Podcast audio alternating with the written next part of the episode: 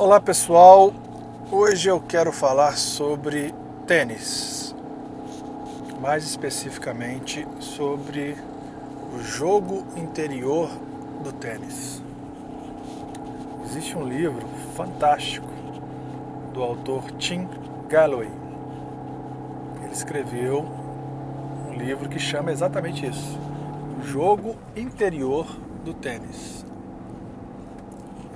O Tim era um grande treinador de sucesso nos Estados Unidos, principalmente dessa galera juvenil, esse pessoal mais jovem, e ele começou a observar que quando o jogo não estava indo de acordo com a expectativa do tenista, muitos deles quebravam as raquetes você já deve ter visto essa cena de tenistas enfurecidos, quebrando as raquetes, jogando no chão, enfim. E ele atinou para isso.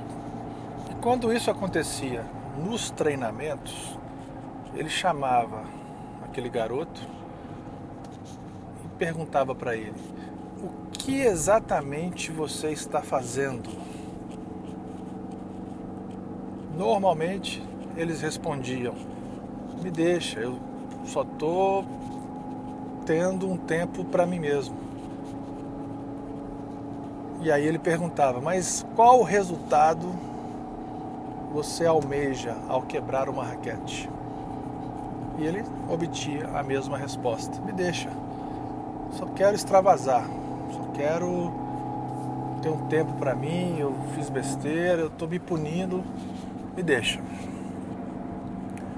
Um outro ponto de análise dele foi o seguinte: esses mesmos jovens, quando estavam jogando, treinando ou jogando sem a presença dos pais, eles tinham uma performance maior.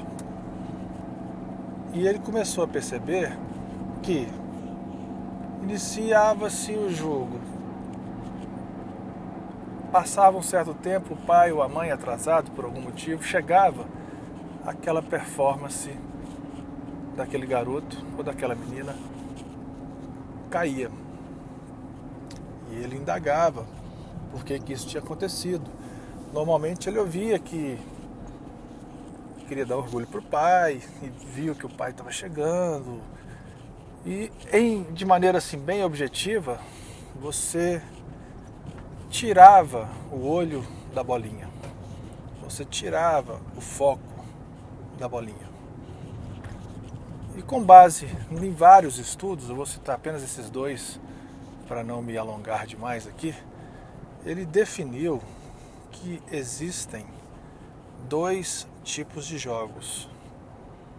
Existe o jogo que a gente vê, que as TVs passam ao vivo que quando você é plateia lá no, no ginásio, no estádio, você consegue ver que é o jogo exterior do tênis. Que é o jogo que a gente consegue visualizar. Mas existe também um jogo interior do tênis, que é o tenista com ele mesmo.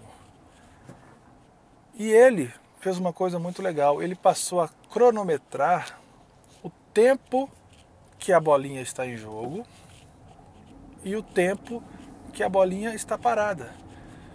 Entre um game e outro, entre um set e outro, tem às vezes um tenista pede para ser atendido por, por um fisioterapeuta, vai ao banheiro, nos intervalos. E ele percebeu que o tempo que a bolinha está em jogo dura em torno de 30% do jogo. Ou seja, o jogo interior do tênis, que é o que desenrola dentro da cabeça de cada tenista, está em maior parte, maior número, em maior percentual do que o próprio jogo quando a bolinha está em jogo.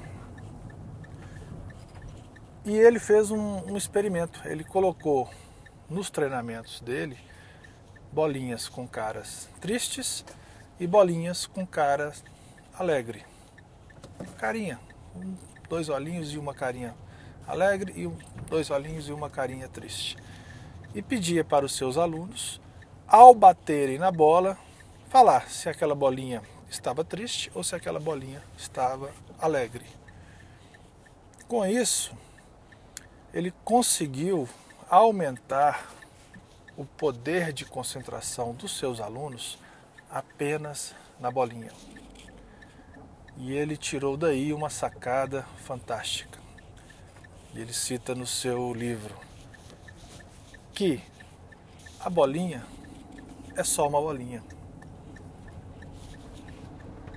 Esse bate-papo todo aqui é para fixar isso na cabeça de vocês.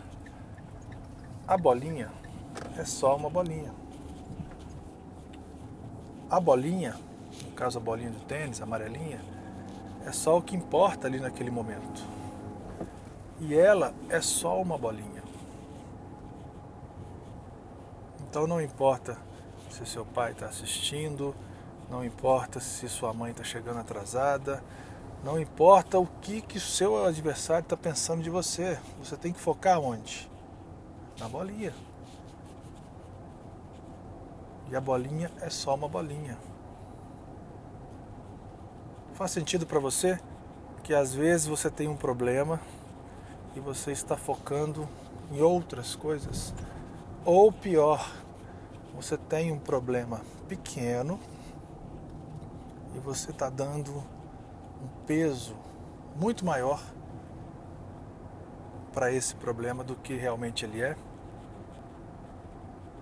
Fica esse ponto de reflexão para todo mundo. Foco na bolinha e a bolinha é só uma bolinha. Grande abraço, pessoal. Até a próxima.